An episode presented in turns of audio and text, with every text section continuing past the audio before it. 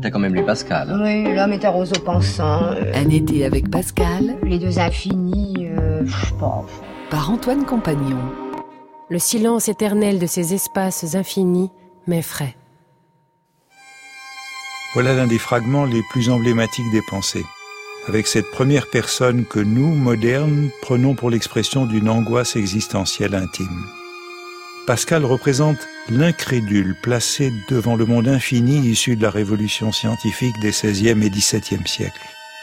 Le silence des espaces cosmiques rompt avec l'idée d'un univers ordonné selon l'harmonie musicale des sphères et impose une solitude tragique. Les modernes ont personnalisé cette inquiétude en se fondant notamment sur le témoignage tardif d'un abbé s'adressant à une jeune femme sujette à des terreurs imaginaires et rapportant cette anecdote relative à Pascal. Ce grand esprit croyait toujours voir un abîme à son côté gauche et y faisait mettre une chaise pour se rassurer. Baudelaire s'en inspira dans un sonnet, le gouffre, Pascal avait son gouffre, avec lui se mouvant. d'où toute une vulgate dépeignant un Pascal nerveux, névrosé, maniaco-dépressif. J'ai peur du sommeil comme on a peur d'un grand trou, tout plein de vagues horreurs menant on ne sait où. Les troubles de sa petite enfance furent relatés par sa nièce, Marguerite Perrier, et sa santé fut mauvaise tout au long de sa vie, rythmée par les paralysies, aphonies et migraines.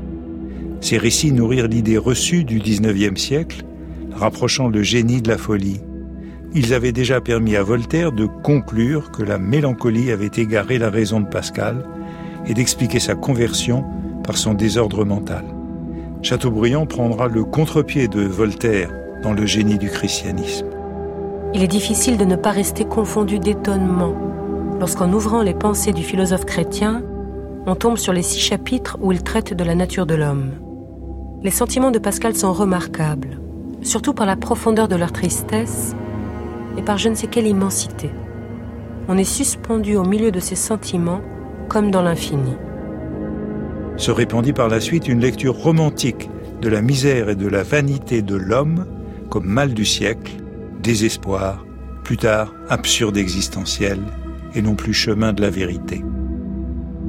Chateaubriand, comme Voltaire, choisit d'ignorer que Pascal entendait susciter l'effroi de son interlocuteur libertin, le secouer, le bousculer, l'arracher au confort de son indifférence, le livrer à l'inquiétude.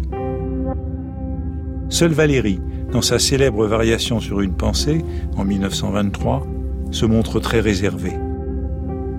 Je ne puis m'empêcher de penser qu'il y a du système et du travail dans cette attitude parfaitement triste et dans cet absolu de dégoût.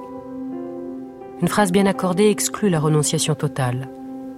Une détresse qui écrit bien n'est pas si achevée qu'elle n'ait sauvé du naufrage quelque liberté de l'esprit. Reste que le spectacle de l'univers infini peut angoisser même le chrétien. Quand je considère la petite durée de ma vie, absorbée dans l'éternité précédente et suivante, le petit espace que je remplis et même que je vois, abîmé dans l'infinie immensité des espaces que j'ignore et qui m'ignorent, je m'effraie et m'étonne de me voir ici plutôt que là. Car il n'y a point de raison pourquoi ici plutôt que là, pourquoi à présent plutôt que lors.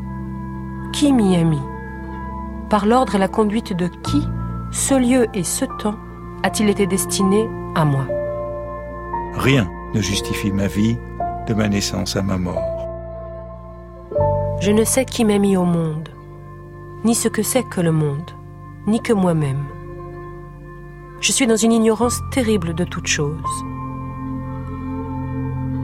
Je vois ces effroyables espaces de l'univers qui m'enferment, et je me trouve attaché à un coin de cette vaste étendue, sans que je sache pourquoi je suis plutôt placé en ce lieu qu'en un autre. Comment garantir que Pascal n'ait pas partagé l'effroi du personnage qui parle ici à la première personne? Un été avec Pascal, Antoine Compagnon sur France Inter.